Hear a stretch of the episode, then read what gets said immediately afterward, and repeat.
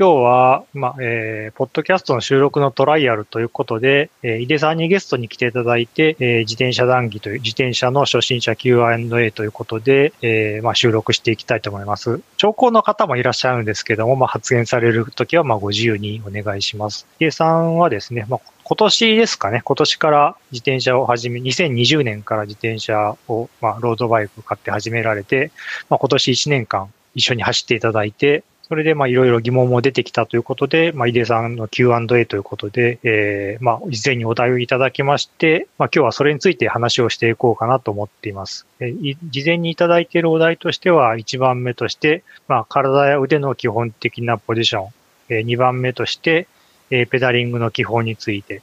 3番目として、まあ、平均スピード、えー、15mph を超えるための、まあ、練習方法について、4番目は、まあ、ロングライドの前日の準備について、5番目は防火についてということでお題をいただいています。ではよろしくお願いします。はい。で、まず最初の、よろしくお願いします。でまず最初の、まあ、体や腕の基本的なポジションということですけれども、まあ、ポジションは、まあ、自転車乗り始めたら1年、2年よく悩むことだと思います。ポジションも悩みどころいろいろあるんですけれども、まずは今のこういうふうな質問をされるということは、今のポジションにちょっといまいちなところがあるということだと思います。まずは今の問題点に、今感じているポジションに関する問題点について、ちょっと教えていただきたいなと思います。はい。えー、近藤さんと一緒に一緒に話させていただいている脇出です。よろしくお願いします。あのですね、あの、とても、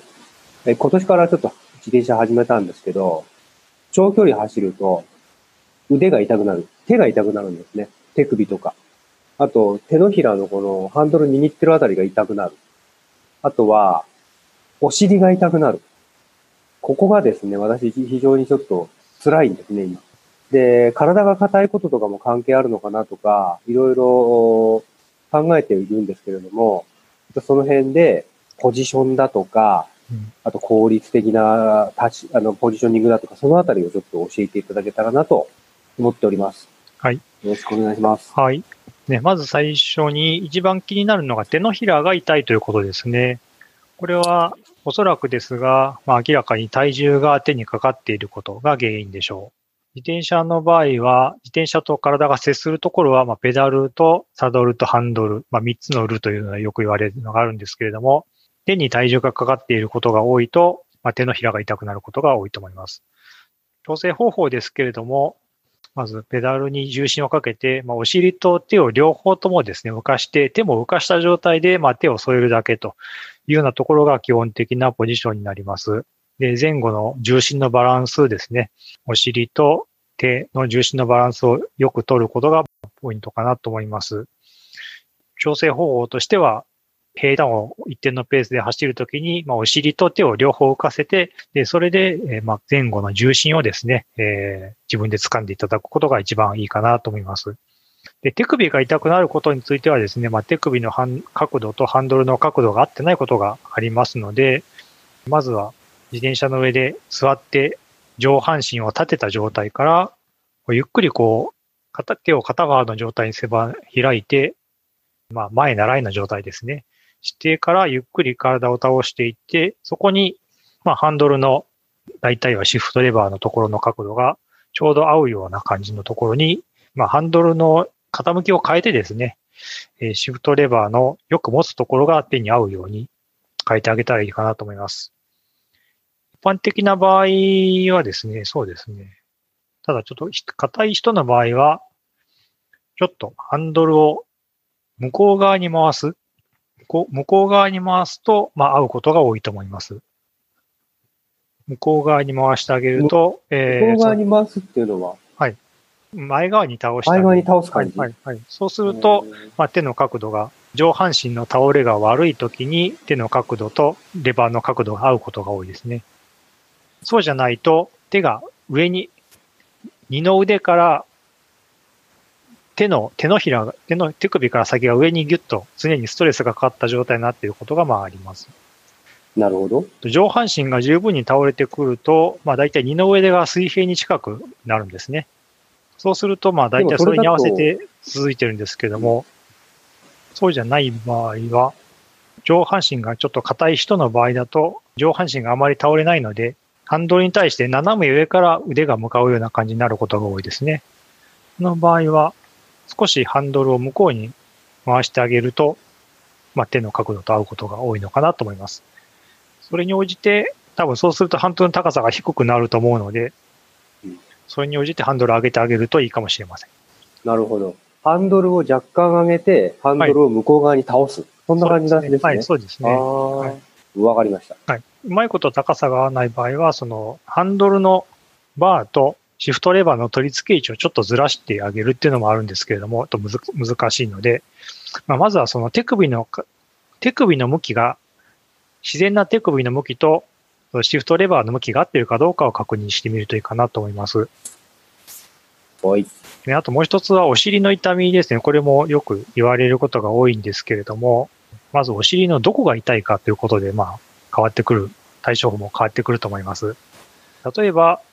座骨、座骨ってわかりますかね？お尻からの両脇に骨が2つ飛び出していると思うんですけど、それがサドルに刺さって痛いのか、それともっと内側の足と足の真ん中のところが当たって痛いのか？っていうところでちょっと変わってくるかなと思うんですけれども、どんな感じでしょうかね？私は座骨のあたりですね。うん。そうですね。それは、まあ、二つあると思うんです。一つは、自転車のサドルってもっと骨盤を前の方に、前の方に前転させるような方向に傾けて乗らなきゃいけないってことですね。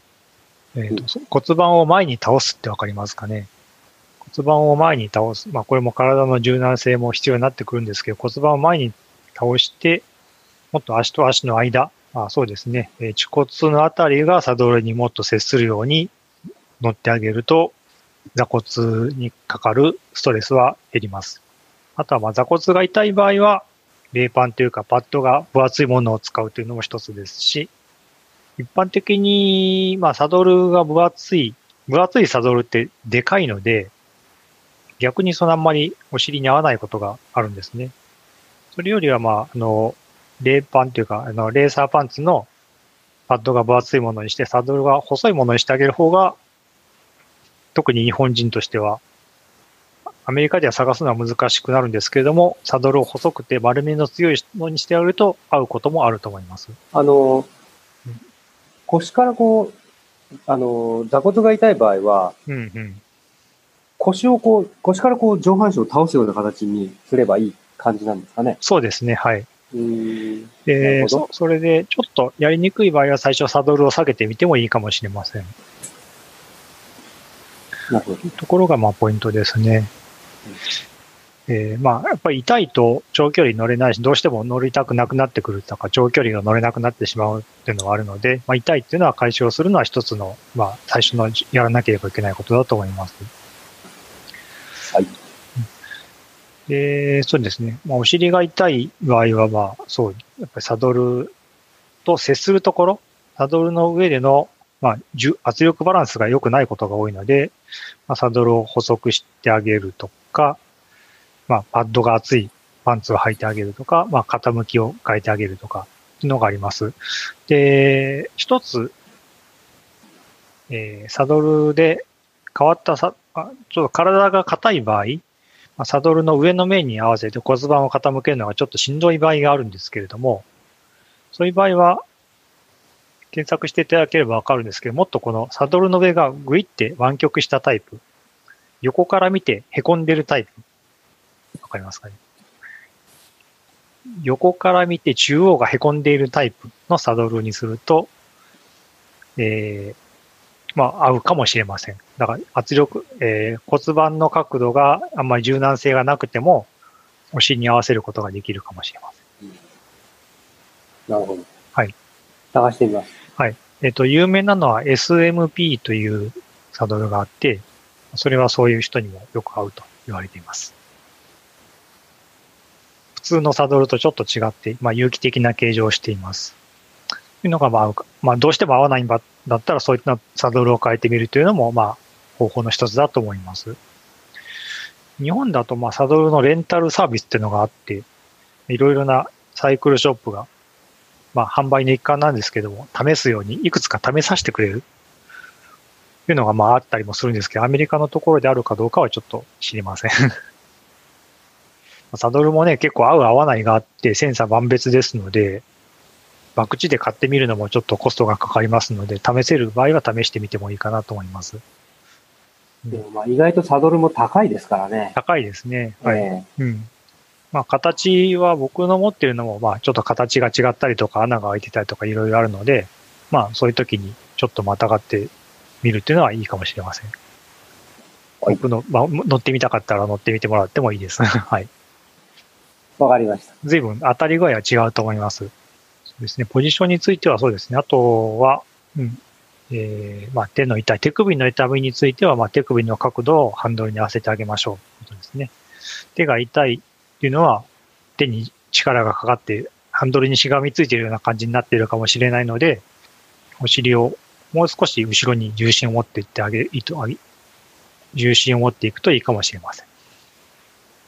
はい。うん。あとはそうですね。でもやっぱりどうしてもですね、日本人の体型からすると、自転車って西洋人に合わせてできているところもあるので、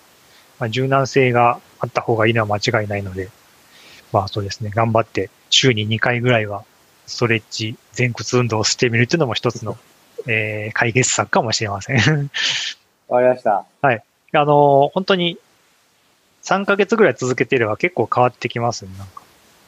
というところでですね、まあ、本質的にその何でもポジションで解決するかというとそういうもんでもないというところもありますけれども、まあ、ポジションについてはそんなところかなと思います。一ついいですか、中村です。はい、はい、あの、柔軟っていうお話がありましたけど、うん、はい。大体、どのあたり、体のどのあたりの柔軟性って大事になってきますか、一番重要なのはその股関節ですね。股関節の柔軟性ですね。前屈って、まあ、体を前にギューッと倒すのがあると思うんですけれども、特に股関節から前に倒すように意識して、なんか背中、背中はあんまり曲げなくていいから、背中よりも股関節をよく回転させることを意識して、こう、こういうやつですね。やってあげるといいかなと思います。はい。わかりました。ありがとうございます。はい。あの、その股関節のストレッチのために、のストレッチがおすすめなのか、何かその、まあ、サイトとか何か案内、何かあるんですか？サイトはあれば探して後で書いておきます。えっ、ー、と、まあ、基本的にはその床に座って、こう、こういうやつですね。こう、こう、こういう手を前に伸ばして、えー、体を前屈させるというのがストレッチだと思います。はい。はい。ありがとうございます。はい。あと、先生、私、50型で、はい、一番僕困ってるのは、その手首とか、はい、もあるんですが、うん、あの長く走ると、はい、右型、はい、その他の運動もそうなんですけど、あの、自転車もかなり痛くなるんですが、何か。えー、そうですね。肩が痛くなるという方も結構いると思います。で、基本的には肩の力を抜くということもあるんですけれども、えー、まあ、肩を落とす、背中を丸めるということを、まあ、ポジションを意識してあげるといいと思います。これは先ほど言い忘れましたが、その体が硬い場合にも非常に有効で、この普通のところから肩をぐっと背中を丸めて肩を前に出す。これだけでその、まあ、えー、手が10センチぐらい前に行きますよね。まあ、体を10センチ曲げなくても、えー、肩は肩甲骨をぐっと開いて体を前に出すということで、あの、手が伸びる。手が伸びてハンドルに手が届きやすくなるという効果はあります。で、もう一つですね、えー、これは、この運動は他につながっていてですね、肩を前に出して背中を丸めて肩甲骨を開くと、もう一つは、肘がすぼまり、肘が締まります。脇、脇肘が締まります。よくですね、あの、肩甲骨が締まって脇が開いてしまうと、手の向きがこういうふうになっちゃうんですね。手の向きというか、その上腕の向きがこういうふうに開いてしまう。それで、でも、ロードバイクのハンドルって縦ですよね。無理にひねると、まあ、ここでも手首にストレスがかかる。でも、肩を開いて、肩、肩甲骨を開いて背中を丸めて、肘を締める、自然に手のひらがこう縦向きになりますよね。で、手も伸びて、スッとハンドルに当たると。そうじゃないと、手が、肘が開いてしまう。どうしても肩甲骨が狭まってしまって、肩にストレスがかかって、まあ、肩から首がぶら下がるような姿勢になる。で、すると、首の後ろも痛くなるというようなことが、まあ、よく起こります。ポジション上のポイントとしては、肩甲骨を開いて肩を前に出す。そうすると、で、肘を締める。肘を締めるんですね。そうすると空気抵抗も減りますし、手の向きもハンドルの位置と同じ向きになります。手も伸びて、えー、まあ、電形もきつくな、きつく、きつくしなくてもハンドルに手が届くというような動作の連携というものがあります。で、そうすることによって、まあ、あの、下から首、首の首とか頭を、まあ、下にある肩から持ち上げるような形になって、まあ、首も楽になると思います。一度試してみてください。これは次のペダリングの話題にもつながるんですけど、人間の体って思ったように動かなくって、えっ、と、ある、この、ここに注意しましょうとか、そういう特定のキーワードである一点に注意すると、全体がそれでうまく噛み合って動作するというようなキーワードが時々あって、人間は一個一個すべての筋肉に注意を払っていられないので、重要なキーワードである特定のポイントに注意して体を動かすことで全体のバランスがうまく回るというようなものがあります。まあ、今回の場合では、その肩甲骨を広げて肩を前に出すとかですね、まあ、肘を絞るとか、そういったことが、まあ、えー、キーワードになるのかなと思います。ポジションについてはそんなとこですかね。で、ペダリングについて、まあ、も似たようなものなんですけれども、ペダリングの基本。まず、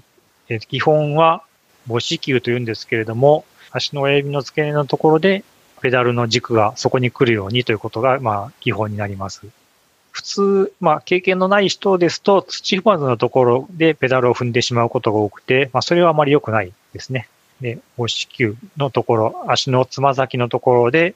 ペダルの軸に来るようにする。まあ、これはあの、階段登ったりするとわかると思うんですけれども、階段に登っている時に踏んでいるような状態で、ちゃんとペダルを踏むということですね。えー、まあ、階段登るときに土踏まずで階段踏んで、ベタっと、ガツンとその足全体で階段登るよりも、まあ、その足の先の方に力をかけて階段登った方が、まあ、よく登れるわけで、まあ、それと同じように、ペダルの時も階段登る時と同じように、まあ、足のつま先の方が、まあ、ペダルの軸のところに来るようにして踏んであげるというのが基本です。クリップレスペダル、まあ、ビンディングペダルを使うと、まあ、その辺は勝手に合わせてくれるので、まあ、それの位置さえ合わせてくれる、合わせておけば勝手に合わせてくれるので、まあ、それは非常にメリットになります。でまずそれが第一で、その次が、えー、力をペダルの回転する方向にかけてあげるということですね。接線方向にかけてあげるんです、ね。の大体の場合は、のペダルを踏もうと思うと、ペダルが6時の方向ですね。6時の方向。真下に向いているときに真下に力をかけてしまいがちです。これは全くこのペダルを回すことに寄与していません。こうペダルがこう、まっすぐ下向きに、ここでこうくるっとこう回っているときに、まあ、ここに下向きのときに下向きの力をかけては全く回らないので、えー、でもよくこういうことになることがあります。まあ、基本的にはこの、例えばこの3時の方向の時に真下に力をかけてあげると良いわけですね。でそ、そこでひょいっとそこだけ力をかけてあげて、あとは力を抜いてあげる方が力が無駄なくかかります。ただそれも結構それをやる、直接的にやることは難しくって、まあ、いろいろなキーワードというかが言われています。一つは、えー、足の裏をかくように。まあ、だから、足が6時の方向に来たときに、真下に来たときに、後ろに動かすことに意識を持っていく方法。もう一つは、えー、12時の方向。12ペダルが一番高いところに前に蹴り出すようにやる。というような方向、方法。いろいろなキーワードはありますが、まあ、目的は、えー、回転方向に沿って力をかけて、それ以外の方向の力を抜くということですが、人間それそれだけではうまく動体が動かないので、まあそういったキーワードに沿って体を動かしてみようということが、えー、言われています。わかりますかね？まあ12時とか3時とか6時とかっていうのはわかりますかね？えー、まあペダルのまあ、ペダルというか、ペダルがついているクランクというんですけど、それの、それを時計に見立てて、まあ、12時が一番上、3時が前、6時が下ですね。で、えー、基本的には3時の時にグッと踏んであげるのがいいんですけれども、なかなかそれはできないので、えー、いろいろなキーワードで自分の意識を持っていく。でよく言われているのが、6時の方向で、まあ、足の裏を地面を擦るように動かすですとか、まあ、12時の一番上に来た時に前に蹴り出す。そうすると、あとはその体が勝手に動いてくれるような感じになります。そこに、そこに意識を集中することで、最終的に結果として効率の良いペダリングができるというようなことが言われています。とですね、その本当にちゃんと動いているかどうかを練習、確認するのに、まあ、片足ペダリングっていう練習方法が昔からよく使われています。ビンディングペダル、クリップレスペダルを使っている人だけなんですけれども、片足を外して、まあ、片足だけでやると。そうすると、その、大体、まあ、ギクシャクするんですね。あの、ちゃんとできてないと。ギクシャクしないようになっていると、ちゃんと接線方向に、回転方向に力がかかっているということが、まあ、わかる。ということで、片足ペダリングも安全なところでやってみるといいと思います。もう一つの、まあ、その力の入れ方について話してきたんですけれども、もう一つの基本が、まあ、回転数ですね。えっと、自転車用語では、まあ、軽電数と言います。1分間に何回、この、回すかということですね。えー、基本的には60回から80回、60rpm から 80rpm がいいと言われています。それより早いと、まあやっぱりちょっとシャカシャカした感じになって、力がうまいこと伝わってない、ロスしている、というような風になりますし、まあそれより遅い場合は、まあ一般的にはギアが重すぎて筋肉に負担がかかっているということです。で、えー、60回から80回。まあこれは片側が60回なので、踏むのは120回、左右で考えたら120回ですね。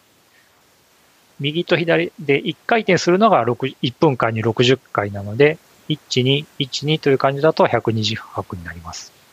まあ、これぐらいが基本ですね。で、上りですとかは、まあ、これより遅くなってくることがあると思いますが、ギアを変更して、まあ、これに合わせて、まあ、体にギアを合わせてあげるのが基本になります。で、それよりも遅くなってしまうっていうのは、まあ、基本的には筋肉に負担がかかっている状態で、まあ、長続きはしない。後になって足が疲れてくる原因です。で、それより軽すぎる、速すぎるっていうのはやっぱギアが軽すぎて、まあ、体重とかをうまいこと活かせていないというようなことにつながります。だからその速すぎると体重を有効に活かせていない。ペダルに力がかかっていない。回転法、ま、うん、足、足を動かすことだけに力を使ってしまって、体重がうまいことペダルにかかっていない。で、えっ、ー、と、それより遅すぎると、まあ、ギアが重すぎて足が疲れてしまう。ということから、まあ、60から80回転が一番いいと思います。メーターによっては、まあ、センサー、磁石とかセンサーつけて、これをメーターに表示できるのもあります。最初感覚がわからなければ、そういったメーターを使っているのもいいかと思います。この辺がペダルの基本、ペダリングの基本かなと思います。まずは踏む位置。踏む位置は足の母子球の位置。で、えー、接線方向に力をかける。で、えー、回転数は60から 80rpm ということですね。これがペダリングの基本かなと思います。何か質問ありますか？えー、っと、座ってペダリングする時はいつか、それから、はい、ペダリングする時はい、はい、うんはい。えっ、ー、と、基本的に長距離を走る場合は、まあ、座って、まあ、シッティングって言うと思いますけども、英語でもシッティングっていうかな、座ってペダリングをするときがいいと思います。で、ただ、まあ、あまりに長距離走るとき、または、まあ、上りで、短い上りを勢いをつけて登るとき、そうですね。まあ、短い上りを勢いをつけて登りたいとき、あとは急発進したいとき、あとはまあお尻が痛くなってきた時の気分転換ぐらいの時に、まああの30秒ぐらいの、まあ、の立ちこぎと言いますか、英語ではダンシングっていいと思いますね。そういうのを挟んであげるといいと思います。30秒ぐらいは目安でいいですね。そうですね。30秒ぐらい目安だと思います。それ以上続けるのは、やっぱり、ダンシング、立ちこぎは筋肉に負担がかかりますので、あまり長期間、長時間続けられるようなものではないと思いますので、まあ、30秒から1分ぐらい、まあそういったポイントで使ってあげるのがいいかなと思います。まあ、特にレースとかしないのであれば、そうですね、えー、まあ登り、短い登りを、まあ勢いをつけて登るときとか、まあ気分転換、お尻が痛くなってきた時の気分転換っていうのがよくあるパターンだと思います。ありがとうございます。はい。はい。はい。あの、接線方向に踏むっていうことですけど、はい。はい、これ、えー、踏んで6時の方向にペダルが来て、はい、そこからまた12時の方向に持ってくるまでに、引くときにもこれ力を入れてグッと引き上げるべきなんですか、それは、まあ、諸説ありますが、私はしなくてもいいと思っています。ただし、えっ、ー、と、一般の場合は、ペダルと足にかかる力がゼロになると、まあ、足とペダルが離れてしまいますよね、当然。そうすると、まあ、あの、次踏むときには踏み外してしまいますよね。ですので、普通の場合は、の6時から9時、12時の時にも足はペダルを踏んでいるんですね。でないと足がずれてあっち行っちゃうので。でもそれは反対側の足で頑張って3時、3時方向で踏んでいるときに、9時方向で足がずれないようにしていると、まあ、それをブレーキをかけていることに他ならないわけです。ですので、まあ、それはなるべく避けたい。ただ、えっ、ー、と、そこを無理に引っ張り上げようとするふうに力をかけると、やっぱりこれは筋肉の使い方として不利になってしまう。まあ、十分なトレーニングができてない、特別なトレーニングをしてないと、まあ、筋肉の使い方として不利になって、まあ逆にそこが疲れてしまうと思いますので、まあ、そうですね、ゼロになるぐらいが一番ちょうどいいんじゃないかなと思ってます。うん。なるほど。えはい。えー、無理に引っ張り上げるときに力をかけてあげる必要なく、まあ、惰性でゼロになるぐらい、えー、そうですね、反対側に踏んでいる力を邪魔しない程度に力を抜いてあげる。ぐらいがちょうどいいのかなと思っています。そういったことができるのも、まあこういったグリップレスペダル、ウィンニングペダルのメリットですね。了解です。はい。基本的にこん漕いでるときは、足が地面と平,、平行になってると思うんですが、はい、疲れてくると、足首が落ちてきて、うん、あの足首のポジションをどうしていいかわからなくなってくるっていうのが起こるんですが、うん、足首っていうのはどういうポジションにしておくのがいいんでしょうか、うん、まあどうどういうって言いますか？普通にサドルの高さを調整していれば大体ですね。3時のペダルが3時の時にまあ足足が水平になるのが大体普通のポジションだと思うんです。3時の時に、えー、ペダルが水平、まあ、一番踏みやすい状態になるのがいいと思うんです。で、しんどくなってきた時っていうのは、まあ、それはしょうがないので、そうですね、そうならないように、えー、意識をする方向かな。うん。体重を使ってその無理にしんどくなってきた時って、まあ、体重を使って無理にそのペダルを回そうとすることが多いんですけれども、まあ、そうすると、どうしてもこの体が前に行って、そうすると、お尻とペダルの距離が縮まって、まあ、そうするとどっかでその縮まった距離を吸収しなくなした、えー、吸収して、えー、まあ、かかとが下がるということによくなるんですね。ですので、まあ、えー、ポジションを崩さないように、重心が前に行かないようにしてあげるということが、まあ、良いのか、気をつけると良いのかなと思います。はい、ありがとうございます。うん、あとはそうですね、えっ、ー、と、ちょっとこれは難しいんですけれども、基本的にはその足の太ももの前の筋肉ではなくて、太ももの後ろの筋肉、お尻の筋肉を使ってあげるのが、まあ、いいわけですね。それはやっぱり筋肉の太さが基本的に太いので疲れにくいということがあります。ただ、人間の筋肉そんなに思い通りに使えないので、えー、走ってる時に、漕いでる時にそこを触ってあげて、そこに力が入っていることを確認するというのが基本的な、えー、注意の持っていき方になります。えー、やっぱりその、そこでちゃんと力が入っているかどうかを指で触って確認しながら、こう、力を入れたい筋肉、えー、足の、ももの後ろ側の筋肉、お尻の筋肉に力を入れたいわけですけれども、そこに、まあ、触ってちゃんと力が入っていることを確認することによって、筋肉の使い方に注意を持っていくということがよくやられます。長距離でとか、まあ、坂道を登った時に疲れて続かなくなるっていうのは、足の前側の筋肉とかそういった疲れやすい筋肉を使ってしまうことに原因がありますので、まあ、筋肉の使い方をなるべく効率のいい筋肉に使ってあげると。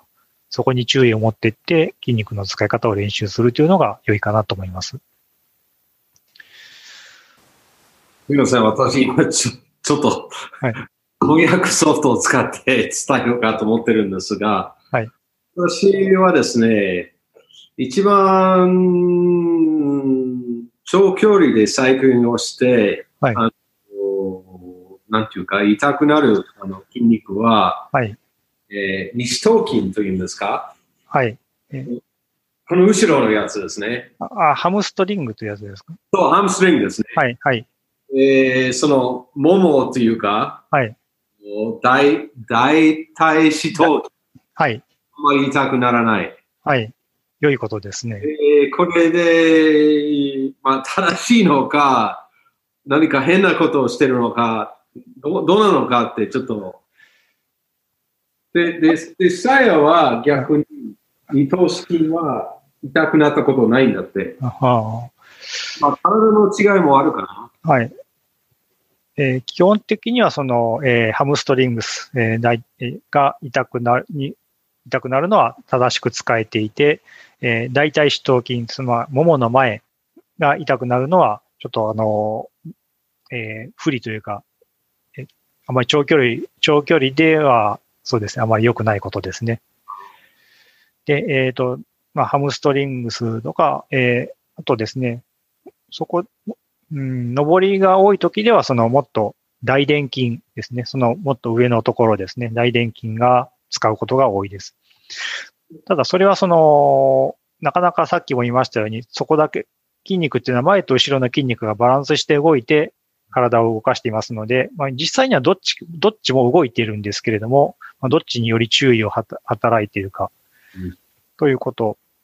で、えー、その注意を持っていく筋肉を変えていくのがいいのかなと思います。うん、大体、四頭筋の方は疲れやすいですので、どうしてもその、えー、5分とかぐらいしか継続して力を出せないですので、長距離のサイクリングを目的とする場合には、ハムストリングスに力を入れて、をうまく使えるように、まあ、トレーニングしていくのがいいと思います。うん。了解です。はい。そうですね。ペダリングは難しいですね。自転車乗ってる人でペダリングが得意という人はあまりいないと思います。皆さんそれぞれに悩みを持ちながらやっているものかなと思います。はい、その次は、えー、スピード、平均スピードを上げるための効率的な練習方法ということなんですけれども、まあ、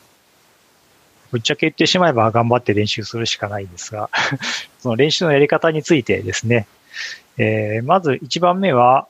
高い心拍数になりましょうということです。えー、練習の強度として一般的にゾーン1、2、3、4、5っていうのが分類されてます。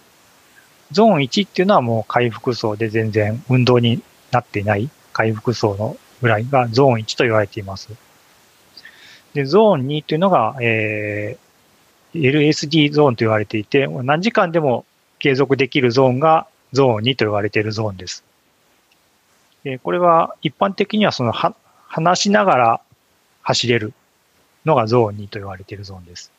だいたい長距離のサイクリングに行くときは、まあゾ、ゾーン2がメインになると思います。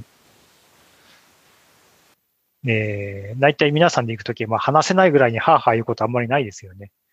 で話せるぐらい、会話ができるぐらいで進んでいるところがゾーン2です。で、これより高いところにゾーン3、4、5というのがあります。ゾーン3というのは、一般的にはその1時間継続したらもうオールアウトしてしまうというのがゾーン3です。1時間、そうですね。でも、1時間実際にこれを使うことはあんまりなくて、20分ぐらいの坂道を頑張っていこうかという時が、まあ大体ゾーン3を使うことになります。で、ゾーン4っていうのは、まあそうですね、20分ぐらいしか継続、20分ぐらいしか継続できないところ。ゾーン5というのは3分ぐらいしか継続できないところ。3分継続したらもういっぱいいっぱいになってしまうところがゾーン5と言われています。で、ゾーン1、2、3、4、5ってあるんですけれども、まあ普段のサイクリングでは皆さん大体ゾーン2しか使わないと思います。ただ、サイクリングは、まあ、種も仕掛けもないので、エネルギー保存の法則が働きます。まず人間は酸素を吸います。それがまあ、えー、VO2、酸素をどれだけ取り込めるかという指標が VO2 と言われていますね。酸素を取り込みます。で、それでエネルギーを燃やします。すると、まあ人間の体はパワーを発揮することができますね。人間の体がパワーを発揮できる。で、パワーを発揮して、それで、えー、ペダルを回します。ペダルを回すのも、まあ、技術的な優劣があって、無駄に力を使っている人と力を上手に使える人がいます。で、ペダルを回すと、それが推進力に変わって、あとはその空気抵抗を引いた部分が、まあ、速度になるわけですね。えということで、まあ、あの、早く進むには、まあ、空力を良くすることと、まあ、ペダリングを練習して無駄な力をなくすことと、あと、いっぱいパワーを出せるようになることと、えー、そのために血液をいっぱい筋肉に送り込むこと。で、血液に酸素をいっぱい取り込むことが重要になります。でこの中で、まあ、ボトルネックになりがちなのが、まあ、血液を筋肉に送り込むことですね。ですので、えー、高い心拍数になれなければいけません。高い心拍数、ゾーン3を時々使ってあげる。基本ゾーン2、まあ、長距離の場合はゾーン2を使うんですけれども、ゾーン3のギリギリのところ、または一時的にゾーン3を使ってあげると、あの、いっぱい酸素を取り込んで、いっぱいそれを血液として筋肉に送り込んで、パワーを出すことができます。パワーを出すということは速度が上がります。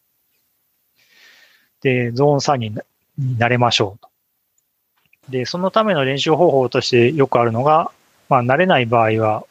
えー、まず最初に試してほしい練習方法が、まあ、プログレッシオーネと言われる練習方法ですね。これはイタリア語なんですけど、徐々に強くするということです。えー、まあ、まあ、心拍計とかあっ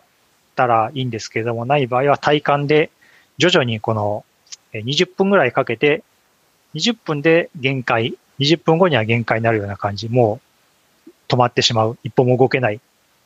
ぐらいな感じのペースで、えー、ゾーンまあ、ウォームアップをしてからゾーン2から、えー、まあ安全なところで、まあ、できれば坂道があればいいんですけれども、ミネソタはないので、まあ、平坦なところで速度を上げていく。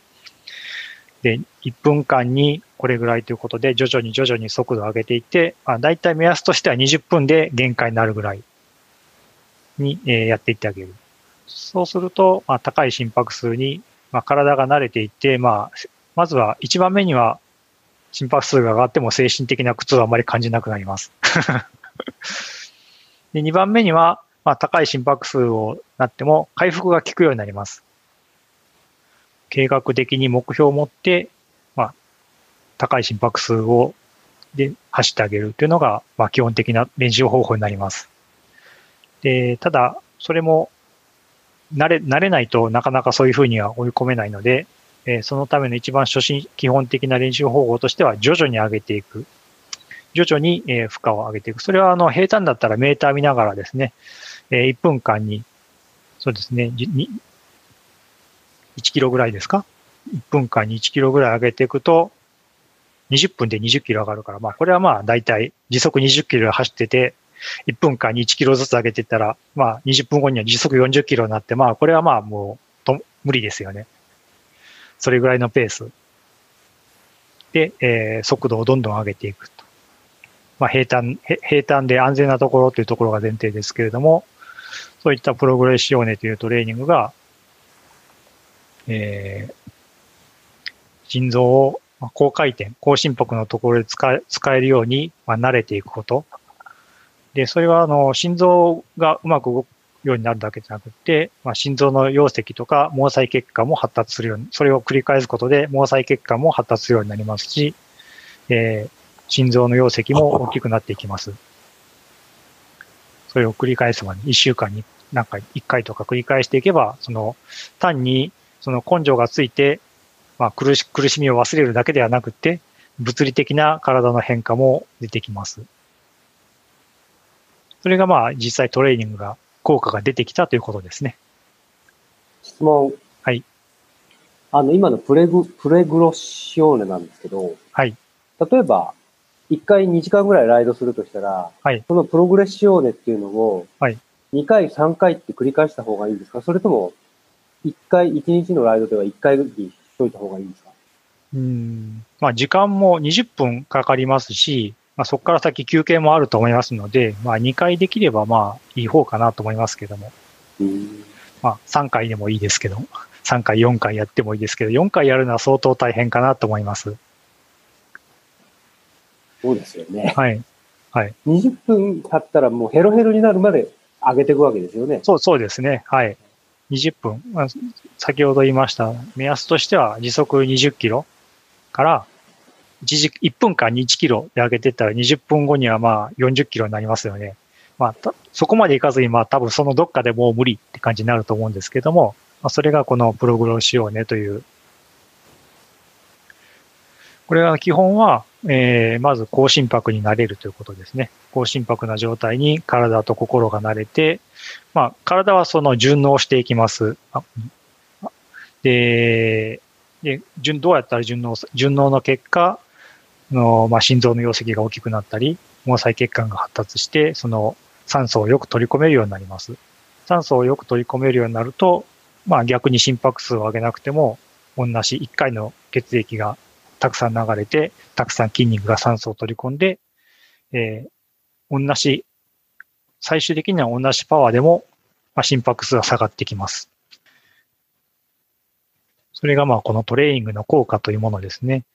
の特に、えー、トレーニングをしたことがない人だったら、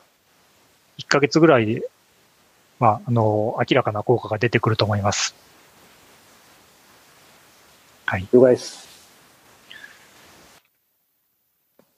あの、今年はもうジムがもう行けなくて、うん、もう室内のそのスピニングとかのオプションがもうないので、うん、そうですね。ですけど、ランニングとかでも同じようにできますか？はい、同じですね。はい。これはその筋肉に関わらず心配心配系のトレーニングなので、ランニングとかでも同じようなメニューがいいと思います。同じように、じゃあ20分の間で、あの、できるだけ早く走走るっていうような感じですかね。そうですね。えー、ポイントは、えー、徐々に上げていって、限界まで上げていくということですね。だいたい20分で限界に達するぐらいがちょうどいい具合です。わかりました。はい。ありがとうございます。あのー、まあ、スマートバンドとかで心拍計があれば、それを目安にしてやってみるのもいいでしょう。心拍計がついているのであれば、それを目安に徐々に上げていくっていうのがあってもいいと思います。もう一つ強度の目安としては、先ほども言いましたけども、えー、話話ができるぐらいっていうのはゾーン2なので、まあ、これで、えー、継続的にやる。まあ、長距離を走る場合にはこれで継続することがポイントです。が、えー、ゾーン3を必要に応じて使って、ゾーン2に戻して、回復して、ゾーン3を使って、というふうにゾーン3を使いこなすことが、まあ、早く、えー、速度を上げることのコツかなと思います。その、なんかウェブサイトとか見ると、うんうん、あの、年齢とかに応じて、そのゾーン2とかゾーン3の、だいたいこれくらいのはい、あの心拍数っていうのがありますけど、そそれを参考に自分ってこれくらいなんだなとかっていうのを決めてもいいですか、最初はそれでもいいと思います。えっ、ー、と、元となっているものはおそらくその年齢引く、220引く年齢が、まあ大体最高心拍数で、まあ、最高心拍数の何割がゾーンいくらだというような決め方があると思います。えー、まあ最初はそれでやるのがいいと思います。ただ、えー、結構、それ人によって誤差があります。まあ、心臓の特性とかによって誤差がありますので、まあ、それでやってもいいですし、まあ、心拍計があるならそれでやってもいいですし、ない場合は、まあ、話ができるのがゾーン2で、それがきつくなってきたなと思ったらゾーン3。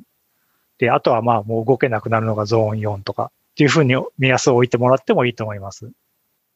わかりました。あの、結局、サボってしまうので、その、そうですね。はい。あの、あの、目安が自分のその、うん、なんていうんですか、その、うん、 subjective な感じだとササボっちゃうので、うん、あの、こう、数字があるといいなと思ったので、うん、あの、お伺いしました。わかりました。ありがとうございます。だからペースの上げ方は、その、まあ、機械的には心拍数とか、まあ、速度とかで機械的に上げていきましょう。目標速度に。わかりました。ありがとうございます。まあ、これができてくれば、えー、ちょっと、ちょっとぐらいしんどいような領域をうまいこと使いこなせるようになる。あとは回復力もついてくるっていうのと、まあ、体が順応して、同じ心拍数でもよりパワーが出せるようになる。その3つの効果があります。ちょっとここについては、トレーニング理論についてはいろいろ、まあ、良い本もいっぱいありますので、後で3種類ぐらい本を紹介しておきます。レーニングのことについてはこれぐらいですかね。でえー、4つ目が、まあ、ロングライドの準備として気をつけることということですね。何回かロングライドイベントの前に私もその、えー、事前ご注意ということで、なんか、えー、案内させてもらってますけれども、まあ、えっ、ー、と、一番大事なのは体にエネルギーを蓄えることです。エネルギーを蓄えて、えー、ちゃんとそれを出すことですね。えー、ロングライドに行くと、まあ、あの、想像以上にカロリーを消費します。まあ、普通に、まあ、100キロとか走ると、まあ、あの、2000キロカロリーとか消費します。まあ、これは、あの、普通に、まあ、1日3食分ですね。3食分でもまあ自転車乗ってるときはそんなに十分食べられないので、えー、事前にそれを体に食べとかなきゃいけないわけですね。で、朝ごはんをしっかり食べるだけでなく、前の日の食事も、えー、エネルギーとなって体に貯金されますので、前の日から炭水化物が多い。炭水化物メインの食事を前の日の晩と朝に食べるということです。で、まあ、繊維質ですとかアルコールっていうのは、まあ、それらの妨げになるので、まあ、減らしましょうということだけですね。で、ですので、え途中でエネルギー切れるともう結構大変で、なかなかこう回復しません。まあ、体が動かないだけでなくて、え筋肉の分解が始まりますので、筋肉痛のもとにもなります。ですので、まあ一番大事なのはそのエネルギーを貯金しておくこと。水分は、まあ割とその途中でも補給できますが、エネルギー、走ってる途中に2000キロカロリー取れてなかなかできないですよね。の 2, 2時間ごとに止まって、なんか牛丼一杯ずつ食べろとかってなかなかそういうのはできないですので 運動、前日から貯めておくということが重要かなと思います。前日はそうですね。あとは終わった後。終わった後はその炭水化物だけでなくて、タンパク質も取ってあげましょう。まあ、筋肉も傷んでいると思いますので、えー、タンパク質を取ると、まあ、それがすぐに筋肉の、筋肉となって、まあ、次回のつながると思います。まあ、トレーニング効果の貯金ということでは、タンパク質を取ってあげるのも重要ですね。特に、えー、終わってから30分以内にタンパク質を取りましょうというのは最近よく言われていることだと思います。うん。えー、終わって帰ってきたら、ビールじゃなくて牛乳。ということかな はい。30分以内に取るタンパク質は非常によく吸収されて、まあ、筋肉の補修や血管の補修になってトレーニング効果となって次の貯金となるということが言われています。ビールにジャーキーはいかがですか？うん。まあ悪くない選択だと思いますがいや今参考になりました。で、私、はい、そのまあ、私の中に体脂肪がいっぱいある。そうですね。は、なんていうか、エネルギーに換算することは多分時間かかるかなと思うので、そういう、はい。はい。えー、まあ、長期の面で考えて、そういう、痩せたいとか、うん、体脂肪率を下げたいのであれば、そういう、小規模をかけてそれをやればいいかと思うんですけど、そういう、損害の準備としてあんまりそういう体脂肪に頼らない方がいいということですか？そそうですね。はい。あの、長距離、えー、そうですね。よく長距離の運動、え持久系の運動をする人でも、まあ、最大半分ぐらいしか脂肪を使えないと言われています。で、半分ぐらいは必ずこの炭水化物を燃やさなければいけない。まあ、それ十分にトレーニングされた人でそういう、そういうふうに言われています。お腹に脂肪の貯金があるから大丈夫ということで、ロングライドの前にご飯を減らすのはお勧めできません。あの、糖質貯金っていうのは、はい。前の晩だけでよろしいんですかね？それとも1日かけてとか2日かけて糖質貯金をちょっとずつしていった方がいいとか、そういうなんかコツみたいなのはあるんですか？まあ、その辺は、あの、えー、最近は変わってきてると思うんですけれども、1日あれば十分だというのが私の理解している最新の理論です。まあ、カーボローディングっていうことで昔言われてて、10年くらい前は、あの一旦、ペコペコになるまでお腹を抜いて、そこから食べるとそれがカーボローディングで貯金がいっぱいできるんだという理論がありましたけれども、その後ちょっと理論が変わってきて、見直されてきて、あのいちいち前の日ぐらいからちょびちょびちょびちょびずっとその炭水化物を食べ続けるので十分貯金は満タンになるというふうに、えー、聞いています。ですので、まあ、前の日の晩ご飯と書きましたけども、前の日の、えー、そうですね、特にシビアな200キロとかレースを予定しているる場合には、その前の日の、まあ、朝から炭水化物を中心に、えー、お腹を満たしておくというのが、まあ、最大限溜め込む方法だと思っています。了解です。で、その次のテーマが、まあ、冬なので防寒ということでお題をいただいています。防寒の基本は、まあ、えっ、ー、と、アウトドア全般なんですけども、まあ、レイヤリングが基本になりますね。3枚。えー、肌着で汗を吸い取って、そこから空気の層を作って、えー、外からの寒さをシャットダウンして、一番外側は風をシャットダウンする。その3層構成が基本になりますが、特に自転車の場合は、漕いでるのでずっと前から風を受けるということと、結構発熱量が多い。まあ、ハイキングとかよりも格段に運動強度が高いので発熱量が多いというところがポイントになります。ですので、まあ、あの、特に、あともう一つ風の抵抗を考えなきゃいけない。その三つが、まあ、あの、自転車用の防寒の基本になります。ですので、まあ、自転車専用のウェアっていうのはそういうためにできていて、まあ、割とぴっちりしていて風の抵抗を受けないということと、まあ、前からの風を防ぐようになっているのと、まあ、後ろ側は逆にその、えー、熱を放出するようになっているというところが、まあ、自転車用のウェアのポイントです。ただし、その、強度が、これはある程度の強度がある場合ですね。そうじゃない場合、風の抵抗も風のそんなに気にしなくていい速度だったりとか、まあ、放熱もそんなに気にしなくていい強度で乗りたい場合には、まずはその風だけ防げばいい。なんかウィンドブレーカーみたいなもので十分ということになります。あとは、そうですね、ボディについてはそんな感じの防寒になりますが、あとは末端ですね。末端、指先、えー、つま先、頭が末端になります。これも諸説あるんですけれども、頭からの放熱って大体人間の放熱の半分ぐらいを占めているということ言われています。ですので、まあ頭、まあ冬は頭をガードしてあげると非常に暖かくなるでしょう。まあ耳もガードしてあげる。つまりそのヘルメットの下に、まあその、なんだろう、鉢巻きっていうか、手拭いというか何でもいいかそういうのを被ってあげて、まあ大体ヘルメットって風通しがいいようにできているので、ヘルメットの下にえー、1枚風をシャットダウンする帽子でも、帽子でもいいです。で、えー、被ってあげる。で、手は、まあ、指先まで風がガードできるようなグローブ。つま先は、特に自転車用の靴は風通しがいいようにできているので、まあ、シューズカバーみたいなもので風をカットしてあげると、まあ、大体快適に過ごせると。0度ぐらいまでは普通にそれで快適に過ごせると思います。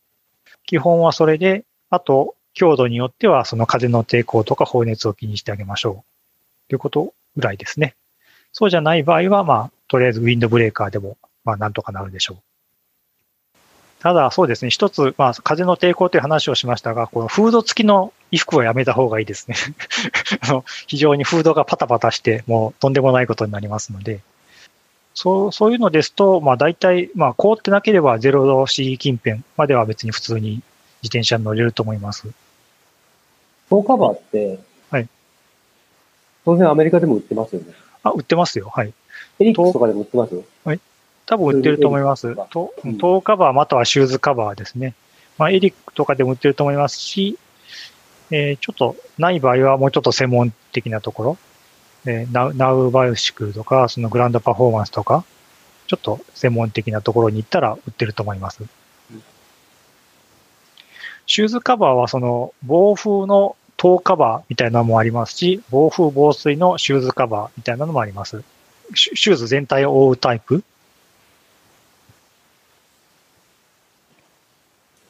防寒ではないんですけれども、シューズ、身につけるものということで、ビンディングシューズ。一番最初は、素人は普通の靴から始めて、ロードバイクを始めて、どっかの時点でビンディングシューズに変えて皆さん行かれてると思うんですけれども、あの、近藤さん含め、今回参加されてる方、ビンディングシューズに変えてる方、これって一つの大きなど素人からちょっと慣れている人に移行する一つの大きなステップだと思うんですけども、皆さんが、近藤さんがそのシューズを変えるという大きなステップを踏もうと決めたあのエピソードとか、あの、どんなに慣れてる人でも年に1回は転ぶと聞いたことがあるので、皆さんの失敗談とか、ビンディングシューズに移行していきたいなとは思ってるんだけれども、まだちょっと怖いので、何か、あの、話、アドバイスがあれば教えていただければありがたいなと思います。うん、なんか皆さんにという質問なのですが、皆さん何か近藤さんも含めてですね、皆さんのご経験が、あの、聞けたらいいなと。皆さん、あの、ね、あの、ベテランの方多いですけど、まだ転びますか？転びます。転びますよ。私はやっぱりあの、あの昔は年3、4回ぐらいだったのぐらいだったのは今年1回ぐらいですが、でも転んですごい怪我したことはまだないですね、僕の場合は。うん、転ぶときは大体あの止まるときに取れなくて転ぶと思うんですが、車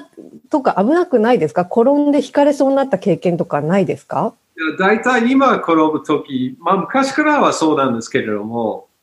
バカなことをして転ぶ。だから大体止まっていて、で、止まってるうちにそういう、まあ忘れたとか、あの、足を外すこと忘れたとか、だからちょっとグローンと、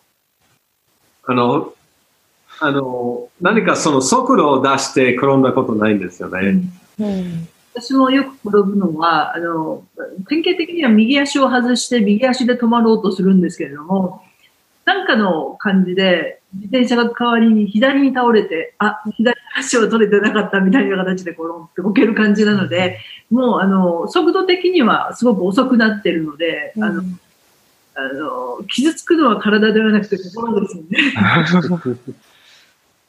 ペダルに足がついたままで転ぶっていうことは、だいたい当たるのは膝のあたり、このふくらはぎの外側が皆さん擦れる感じになるの転び方をされるんですかね？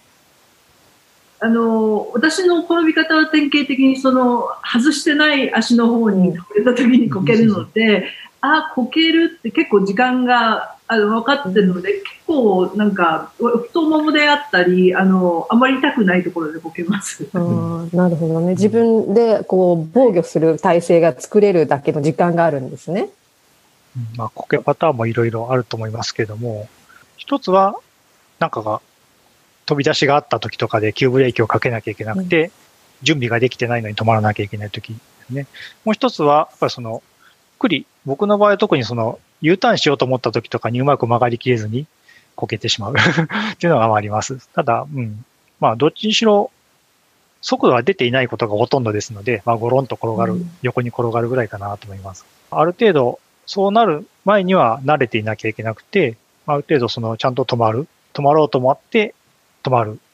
そこがちゃんとできてると、ちゃんと止まろうと思うときに外れて、外すことができるので、スムーズに外すことができるので、まあ、それぐらいまでには最低限それぐらいまでは慣れておく必要があります。止まりたいときにスムーズに止まれて、えー、余裕を持って止まれる。ただ、えっ、ー、と、それによってメリットはいっぱいあって、一つは自転車用のシューズっていうのは、そこが硬いので、まあ、力が逃げにくいってことですね。普通のスニーカーとは違って、そこが硬いので、力が逃げずに、えー、うまいこと踏める。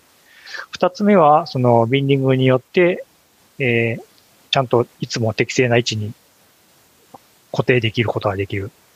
で、三つ目は、先ほど井出さんからも質問があったように、9時、9時の時の力を抜くことができて、効率が上がる。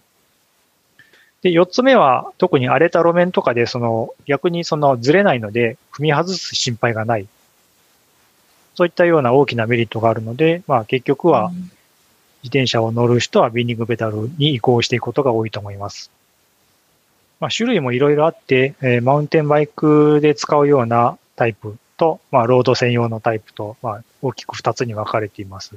マウンテンバイクでも使えるようなタイプの方が、まあ歩きやすい降りた、自転車を降りた時に歩きやすかったりとか、外しやすかったりするので、まあ初心者の方はそれを選ぶことが多いですね。マウンテンバイク用の、そういった道具、シューズもロードバイクにつけることはできるんですか？えっ、と、まあ、シューズのタイプによってはできます。えっ、と、うん、えー、クリートって言うんですけど、靴につく部品が、まあ、大きく分けて2種類あって、3, 3つ穴が開いているタイプと2つ穴がタイタイプがあります。ちょっと待ってください。のそうですね、えー、こういった3つ穴が開いているタイプが、まあ、ロード用と言われているタイプですね。で、えっ、ー、と、あ、多分今、モブさんが持ってきていただいてますが、2つ穴が開いているタイプが、えー、マウンテンバイク用と言われているタイプです。これは、あの、靴の種類によって、まあ、両方できるものはありますけども、大抵のものはどっちかしか対応してません。今、これ、水面見えるか、うんとかわかんないけど、そういうビンディング自体はへこんで、あの、へこんでいて、だから、近藤さんが言うように歩きやすい。要するに、その、鉄が出てこないから歩きやすい。で、私はレーシングとかあまり興味ないから、ずっともう20年前からロードバイクでこのマウンテンバイクタイプをずっと使ってる。あの、出て歩きたいとか。うんうんうん。その近藤さんが持ってる歩きにくい鉄が出てるやつの方が、ロードバイクを乗るには、機能としてはあレース、もっと速く走りたい人用とかってことですか、はい、じゃあ。そうですね。えっ、ー、と、なぜロードバイク用がこういう三つ穴タイプになっているかというと、一つはその、クリートがでっかくできるので安定するということですね。もう一つは、えっ、ー、と、こういうふうな設計にして、クリートを外に出すことで、足の裏とペダルの軸が短くなります。間隔が狭まります。の方が、まあ、ペダリングのフィーリングとか効率がいいということで、まあ、ロード用は歩くことを考えずにこういうふうな設計になっています。ただ別にロードバイクでも、まあ、ボブさんのように、えー、マウンテンバイクタイプ、フターナータイプのクリート、ビンディングを使っている方も多いです。これでも歩けないことはないですね。えっ、ー、と、まあ、金属じゃなくてプラスチックで地面に接するところはその滑り止めの黄色いプラスチックになっているので、まあ、歩けないことはないです。うん、まあ、えっ、ー、と、ただ、えー、まあ、歩きにくさを犠牲にしてロード用というのはさっき言ったようなメリットを追求した設計になって、考え方になっています。うん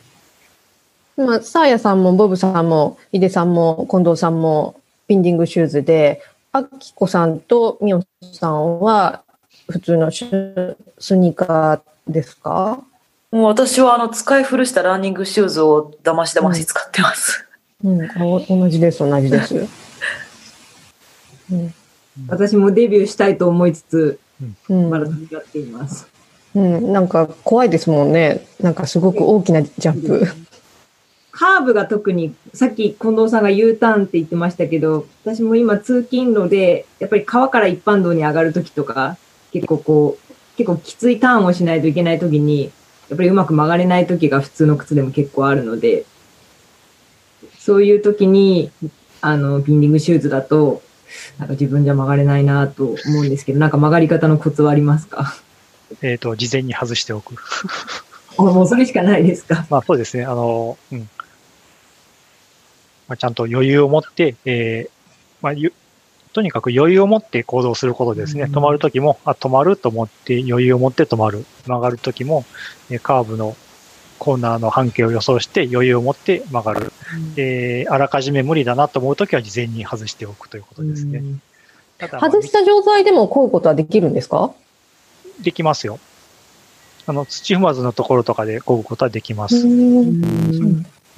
まあ、一つは慣れはかなり大事かと思ってて、僕はずっといつもあのこういう靴使ってるから、逆にこれを使ってなくて、普通のスニーカーを使うと、あの、何か足がスリップするという心配は余計してる、うん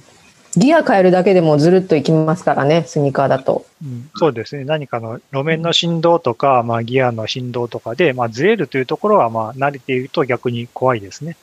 東京十何年間でずっと通勤して、これ使っていました。それは、まあ、慣れていたから。うん、私のペダルは、あの、片側がそのマウンテンバイクのビンディングで、逆側は普通の靴で大丈夫なペダル。うんで、私の場合は、あの、皆さんとご一緒に東京に行くときは、あの、スイミングシューズを履いてますが、その辺の、あの、5分ぐらい乗っていって何かお買い物っていうときは、逆に裏側を使ってですね、普通の靴で。それは多分、その、あの、私もビンシューズできないわけじゃないけれども、そんなにあの何度も外したり、あの、はめたりっていうのが、ちょっと1、2分ごとに続くような場所では、ビンディングシューズ嫌だなっていう気持ちがまだある。タイヤさんはビンディングシューズに変えてから、どれぐらい時間、何年ぐらい乗ってますか？あの、実は長いんですけど、でも一度普通のやつに戻したり、うん、あの、本当に本格的にやってるのはこっちだけですよね。そうですね。あのあの、あんまり実を正直申し上げてメリットがなかなか感じられなかった？長いこと。うんでも、この今年1年乗って、あの、やあやっぱりあのメリットあるわっていうことが分かってきたんですけど、うん、あのもう何年もなんかやってみてはやっぱりやめてっていうことを繰り返して。うんやっぱり漕ぎ方とかが上手くなってこないと、そこまですぐに、あの、平均スピードがシューズを変えたことで劇的に変わったとか、そうはならないということですね。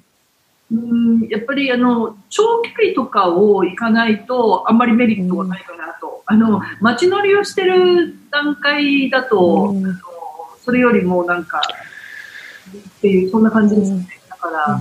あの今年皆さんとご一緒して、あの、長い距離を乗るようになって、ああ、やっぱりこの方が疲れないわとかっていうのが分かってきたんですけど、それ以前は分かんなかったです。それは、あの、ビンニングのメリットだけじゃなくて、まあ、自転車シューズっていうのは底が硬いので、まあ、そういうで力を逃げないとか、あの、足の裏の負担が軽減されるっていうのも非常に大きいものだと思います。あとは、その、さっきも言いましたように、まあ、漕ぎ方を、慣れてくれば、その、バックを踏むというんですが、まあ、抵抗になるような漕ぎ方をしなくなる。この9時の方向で抵抗になるようなことが減ってくる。というのが、えー、二つ目に実感するメリットかなと思います。あとはそうですね、逆にそのずれないとかいうのは、うん。私などもそうですが、やっぱその、普通の自転車とかだと、その段差とかでずれちゃうのはやっぱ怖いですね。逆にその、よくずれるで、踏もうと思った時にずれてすっぽ抜けてしまうっていうのはちょちょっと怖いなと思うことが逆にあります。で、結合の強さについては大体のものが、そのバネで調整できるようになっているので、まあ最初は一番弱くしておくのがいいですね。そうすると、こけ、こけそうになって、無理やりグッてやったら、まあスキーの時もそうですけど、勝手に外れてくれる。ヒデさんはシューズを変えて、あの、まだ半年ぐらいと思いますけども、あの、まだ鮮明に変えた時の違和感とか変えてよかったなって思った瞬間とかをやっぱりちょっとこれ時間慣れるまでかかるなって思ったこととか何か心に残ってる過去の経験ありますか？あのですね私はあの実は最初からビンディングなんです。あ、そうなんですか？うん。あの、近藤隊長に騙されて、あの、ババイク屋さんに連れてってもらって、そこでも買っちゃったんです、私。最初か、一番最初から。一番最初から。いや、だから、さんはこの自転車を中古で買われて、その中古で買われて、それに最初からペダルがついてきたので。そうなんですよ。あの、私の自転車の前に乗ってたオーナーが結構自転車を本格的にやってらっしゃった方で、で、もう最初からペダルがですね、その、クリープペダルっていうんですか？になってて、それ以外ではダメだったので、で、2、3回はこうスニーカーで乗ってみたんですけども、それがなかなかダメで、で、近藤さんに、えー、相談したら、速攻でお店に連れてかれて、これがいいですよって勧められて、はい、わかりましたって買って、で、そこからもう私はビンディングなんですね。うんじゃあもう本当に最初からビンディングのタイプの人もいるんですね。日本ではあの、マウンテンバイクをずっとスニーカーで乗ってたんですけど、やっぱり、ビンディングの方が足が固定されてるので、あの、長い距離を走った時は楽ですよ。ただやっぱり、あの、最初の頃って慣れないんで、あの、特に長距離を走った後って疲れてるじゃないですか。通常だったらこのくらいの時間あれば外せるなっていうタイミングで外れなくなっちゃうんですよね。なので、そういう時は止まる直前にこけるっていう、そういう現象が起きるんですね。うん、大でも、あの、さっき、さやさんも言ってましたけど、すごくゆっくりの時にしかほぼほぼこけないので、大丈夫です。肩とか太ももで受けられますから、うん、大丈夫です。ようこさん、こっちに来てください。転んでも、転んでも大怪我はしないということですね。本当に、さっき、さやさん言ってたみたいに心が折れる。っていうことですね。体は折れないけど。あと、携帯をどっかに、変なところに入れとくと、携帯が壊れるっていう、そういうのがちょっと怖いですね。なるほど。ね、いつか移行したいなと思いつつ、やっぱりまだできていないので、いろいろ話聞けてよかったです。ためになりました。ありがとうございます。あの、ギリシャの軍の、あの、なんだっけ、その、船を燃やしたという話を聞きました。ギリシャの軍はどっかに徹底して、あの、船で、あえー、その、退路を断つんですね。着陸したら、その将軍が皆さんの船を燃やしたから、あまあ、勝つしかない。徹底もできないということで、うん、撤退、撤退ができないということで、だからペダルを書いて、あの、靴を書いて、それでその船を燃やしてください。それだ。ようこさん。もう買うしかないでしょ。近藤 さんに頼めば一発でパーンと買わしてくれますよ。これです。って。大丈夫です。うん、そんなに。靴もそうですね、あの、自転車用のあれば、まあ、それ、やっぱりその自転車には快適だと思います。あともう一つはやっぱり自転車用のジャージウェアもお勧めしたいですね。パッド付きのパンツを持っている方も多いと思いますけど、あの、後ろにポケットがある自転車用ジャージも使いこなせば、非常にこの、えー、荷物がそこに入ればリュックとかなくて非常に快適ですので、それも活用をお勧めしたいものですね。ご協力ありがとうございました。まあ、編集して近日中にアップしたいと思いますので、よろしくお願いします。ありがとうございました。ありがとうございました。お疲れ様でした。